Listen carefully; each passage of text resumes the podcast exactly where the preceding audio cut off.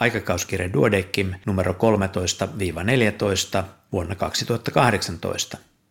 Toimitukselta palstalla Perttu Linsberg kirjoittaa, kuulemmeko kasvikunnan äänen?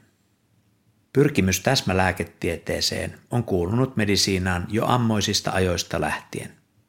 Alkuaan siihen pyrittiin räätälöimällä rohdosvalmiste kuhunkin sairauteen ja vaivaan. Aristoteleen kerrotaan keränneen ja myyneen lääkekasveja, joita keräsi myös Rooman valtakunnan kuuluisin lääkäri Claudius Galenos. Hän määritteli yrttilääkkeiden vaikuttavat ominaisuudet humoraaliopin periaatteen, maun, lämmön, kylmyyden, kuivuuden ja kosteuden mukaan.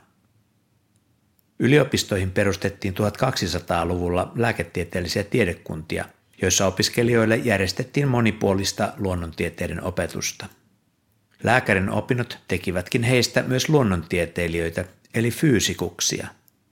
Vielä Helsingin Aleksanterin yliopiston aloittaessa vuonna 1828 oli lääketieteen opintojen vaatimuksena filosofian kandidaatin tutkinto, osanaan kasvitiede lääkiksen omina opintoina.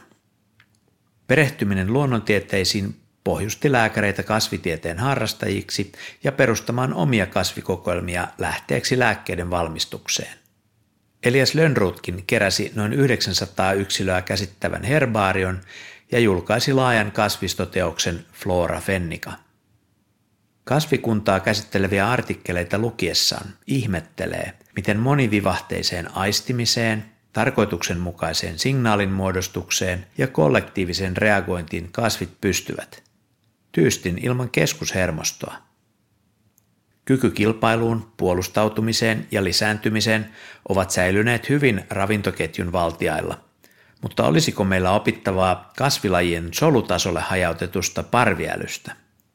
Pohtian mieleen tulee Pohjois-Amerikan alkuperäisväestöltä periytynyt mietelmä – Kasvit ovat veljiämme ja siskojamme. Ne puhuvat meille, ja mikäli kuuntelisimme, voisimme kuulla niitä.